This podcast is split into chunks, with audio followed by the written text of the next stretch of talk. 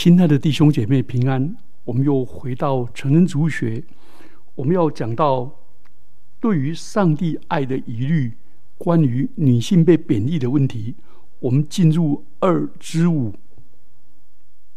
二之五，我们要首先来今这一堂要来讲到那个保罗很著名的夫尊妻卑，丈夫是妻子头，妻子当顺服自己的丈夫。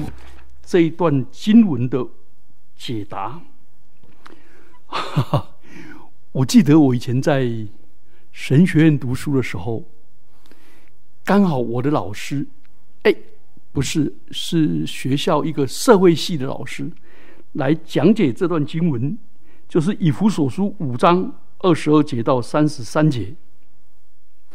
他读完了这段经文以后，他就说。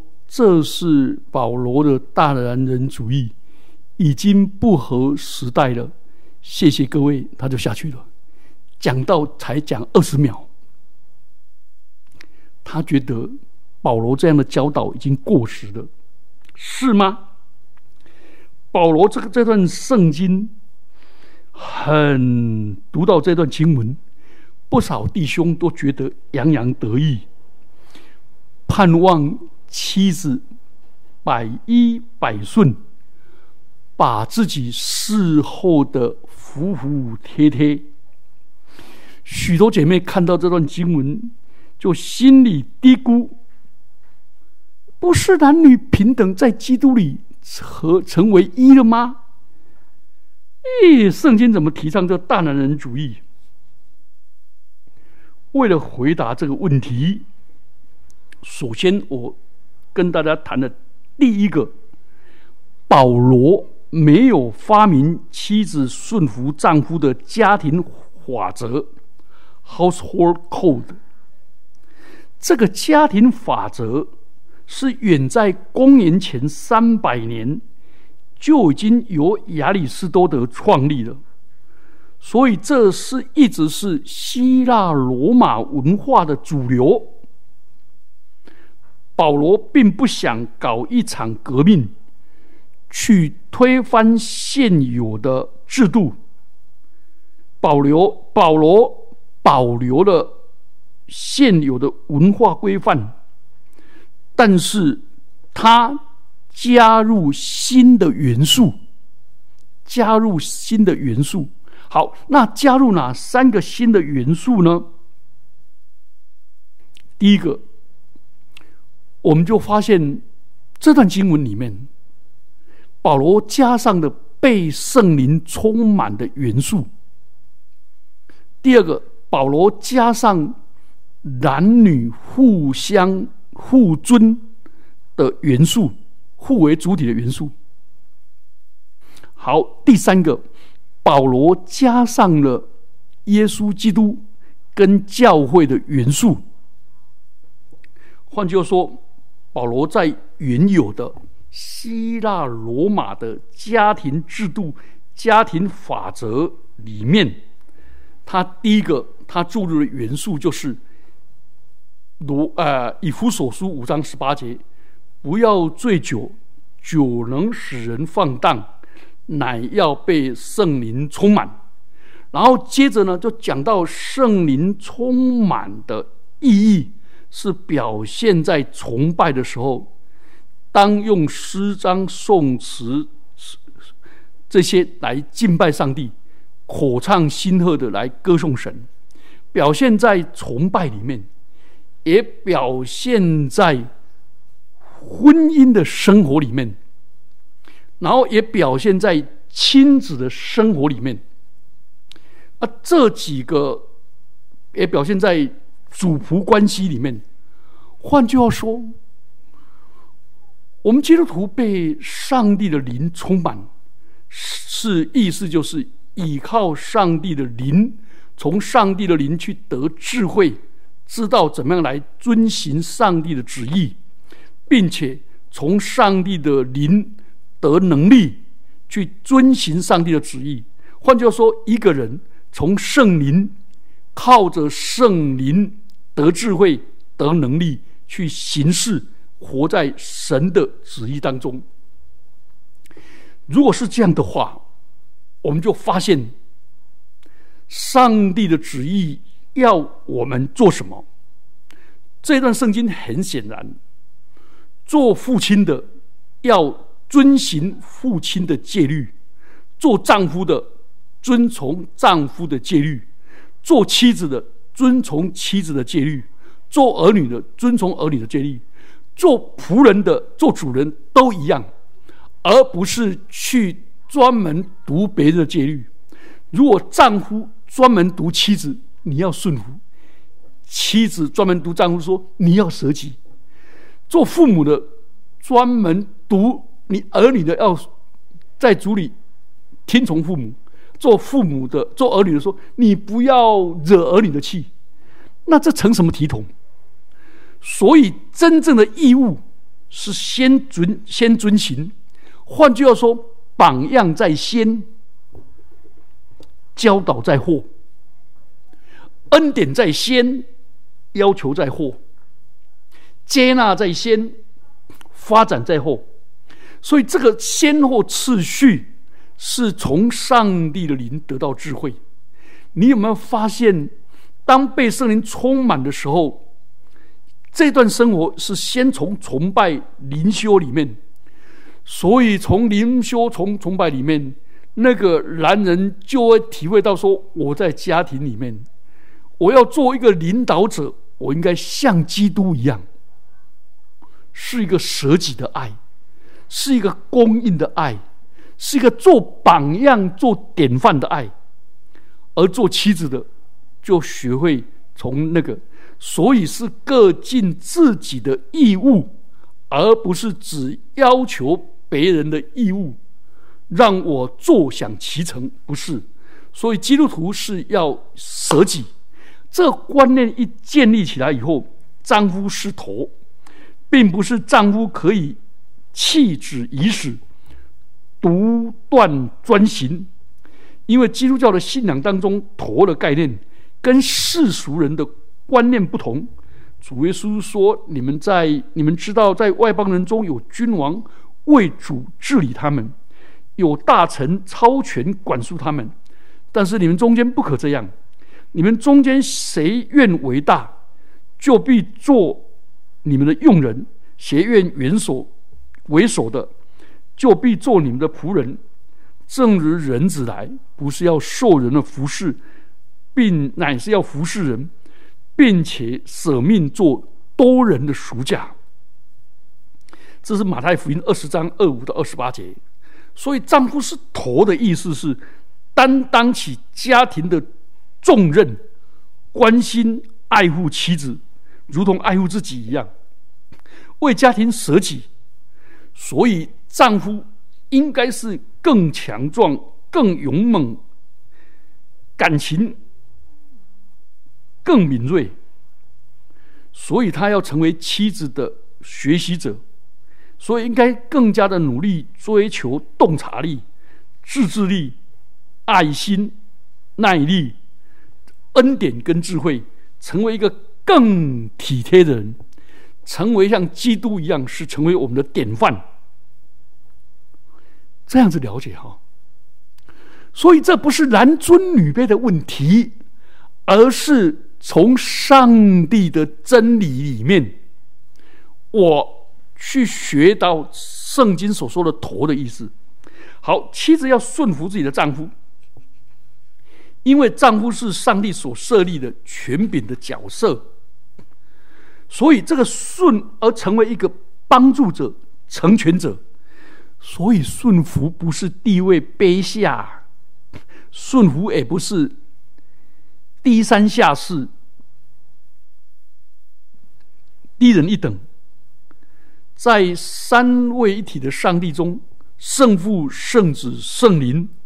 是同职同权同荣，但是他们不同的分工，圣子就很自然的顺服圣父的旨意，圣灵自觉的接受圣父圣子的差遣，所以妻子对丈夫的回应，就如同基督对父神的回应，妻子对丈夫的顺服，是信徒对耶稣基督顺服的一部分的成分。所以妻子的角色不是被动的，是主动的，是积极的，不是消极的。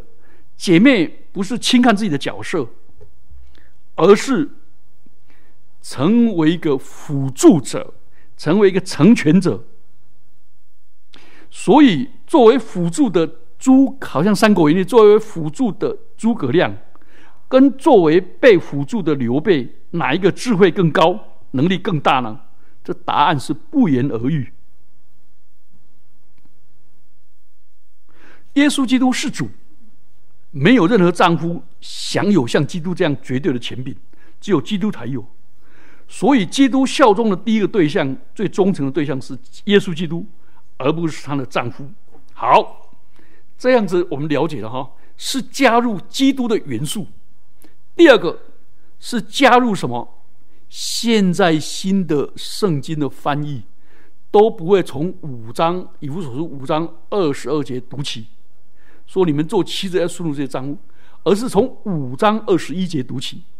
所以我通常在帮人家证婚的时候，如果要我勉励，我都要求从五章二十一节读起。五章二十一节说什么？你们要以敬畏基督的心彼此顺服。彼此顺服的意思是互为主体。如果妻子说的是真理，又行出真理，请问丈夫要不要顺服？当然要顺服啊！没有说我是男人，我爱面子。在对不起，基督耶稣是主，是敬畏基督的缘故。如果这个就好像诸葛亮有智慧，有谋略。有策略，他提供出来的时候，请问刘备会不会接受？当然会接受。所以妻子越效忠基督，越敬畏基督，而张伟越敬畏基督。请问他们跟基督合而为一的时候，他们心灵就更相契，就彼此更顺服。亲爱的弟兄姐妹们。你有没有发现，丈夫要认识妻子自己是个平等的，而不是滥用自己的权柄。我的上面还有基督做权柄，基督为权柄，我是敬畏基督。妻子也认同自己的辅助的角色，明白顺服是美德，而不是羞辱。所以有人说，一山不能有二虎，一家不能有二主。我一个朋友说：“一山不能有二虎，除非一公又一母。”马太福音十二章二十五节说：“凡一国自相纷争，就成为荒场；一城一家自相纷争，必站立不住。”所以两个人互相操控，互相争夺权柄，互相要求对方顺服，互相辖制。那这岂不是又回到创世纪里面人的罪吗？一个是恋慕，一个是狭制，这干嘛？所以，如果妻子执意要夺权柄，导致家庭的纷争，妻子的争吵如雨连连滴落。箴言十九章十三节，这样家庭里面永无宁日。所以在这里很清楚。彼此彼此顺服，那这段圣经这个彼此顺服，我们从五章二十一节开始，可惜我们都把它切断了，把它割裂了，跟二十二节没有连在一起。请问，做丈夫的顺服基督，做丈夫的又舍己，做丈夫的又做榜样，做丈夫的又。活出基督的见证，请问这样的妻子多好？当然，他乐得顺顺服啊。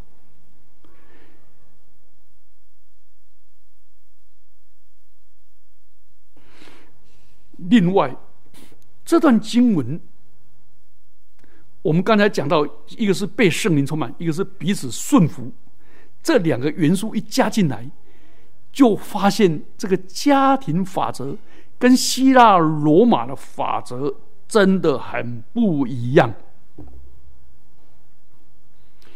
另外，你我们有没有发现，保罗在被圣灵充满以后，所有讲到的伦理都是双向伦理，不是单向伦理。华人文化的父权主义是单向伦理，君要臣死，臣不能不死；父要子亡，子不能不亡。你的婆婆叫你孔雀东南飞，那你只好乌龟西北爬，这成什么体统？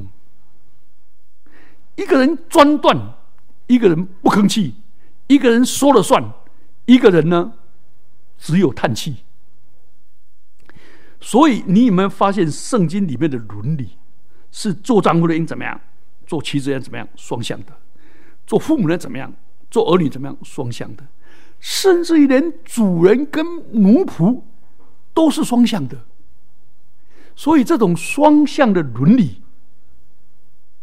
都是建立在敬畏基督的身上，不是单向的伦理啊。当然，中国的文化在在春秋战国的时候都是双向的，后来就变成单向的。君君臣臣父父子子五伦全部都单向的，所以一个是被高，一个是高压。一个是被压制，这个这个跟基督的真理不一样。好，我们再来探夫妻之间为什么双向的？甚至保罗在哥林多前书第七章三到五节讲什么？他说：“丈夫当用合宜的合宜之分待妻子，妻子对丈夫也是如此。”请问是双向的？双向，对。妻子没有权柄主张自己的丈夫自己的身子乃在丈夫，丈夫也没有权柄主张自己的身子乃在妻子，又是双向的。夫妻不可彼此亏负，除非两厢情愿，暂时分房，为要专心祈祷，以后仍要同房。这种平等的概念哦，在罗马。在希腊的文化里面是绝对不可思议的，怎么会做到这种事情？让人惊讶。他们听了以后说：“保罗，你说什么啊？你疯了啊！要我用舍己的方式来爱我的妻子，还要像神爱世人那样舍己的爱，还要把他的需求放在我的需求之前。”我从来没有听过这种事啊！这就是保罗的教导。所以，圣经非但没有歧视妇女，还忠实的反映人类对两性偏差的堕落文化。然后，上帝的公义就照亮。那我们也发现，保罗并不是一个。暴力专断来颠覆整个社会体制的人，而是他加入新的元素，加入耶稣基督的榜样，基督跟教会的身份，加入了圣灵。请问基督徒变成是一个实验组，这社会变成是一个对照组。实验组跟对照组在基本上一样，但实验组的是加入新的因素。我们加入耶稣基督的救赎，我们加入圣灵的内住充满，我们加入了属灵的原则，这些双向的伦理就扩外出来。哎呀，这样一看我们就清楚了啦，不是保罗的大男人主义啊！你有没有发现，如果照字面解经，把自己的观念读进去？那多么可怕！所以我们需要以经解经，也需要从社会文化的背景来解经。最后一点，我们要谈到结论：耶稣基督的降生是妇女历史的转折点。耶稣基督的出现，使希腊、罗马、犹太的妇女。成千百年来极卑微的地位得到根本性的冲击。耶稣的言行将妇女的地位提升到一个无以复加新的高度。他为妇女所做的，真的令人感到吃惊、惊愕跟不解。那我们简简单的谈几个例子。第一个，摘掉面纱。在基督教出现以前，妇女需要戴面纱的。在基督生活的年代，苏美人、亚述人、巴比伦人、埃及人、希腊人、希伯来人、中国罗马，所有的妇女都要蒙着面纱。丈夫甚至于因为妻子在家不戴面纱而休妻。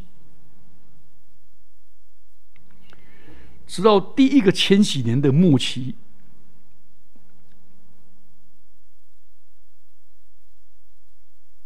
整个妇女戴面纱都会销声匿迹了。虽然保罗确实有要求要求哥林多教会蒙头，但是他的意思是妇女要蒙头吗？显然不是。他给第一给提摩太的第一封书信告诫妇女要穿戴正派，不变法，并没有提到需要戴面纱。第二个，取消了一夫多妻制。希腊罗马的文化虽然不允许男人一夫多妻，但是其实中东一夫多妻跟多情人里面很多，甚至连旧约里面也是一夫多妻。亚伯拉罕、雅各、大卫、所罗门都是。耶稣的时代也是流行盛行一夫多妻，但耶稣从不支持一夫多妻。从基督教的。一夫一妻，一男一女，一世之久，这种传播以后，整个成为渗透了世俗的法律，在西方产生巨大的影响。第三方面，寡妇受重视，不再被陪葬。印度将寡妇活活的烧死，成为印度的文化的成分。因为女人在丈夫去世的时候，为了要做一个忠诚的好妻子，就自愿与丈夫一同被焚烧，或者一天吃一餐，穿最邋遢、卑微的做人。悲哀呀！所以基督教尊重妇女，关爱寡妇。一八二九年，不列颠政府废除了印度。寡妇跟亡夫一同火化的习俗。最后一个，中国的女人裹小脚。基督教传进来以后，建立了天竺会。十九世纪的进入中国的传教士，努力解开女人的裹脚布。到一九一二年，在基督教的影响，才除去这条泯灭人性的习俗。最后，我们做结论：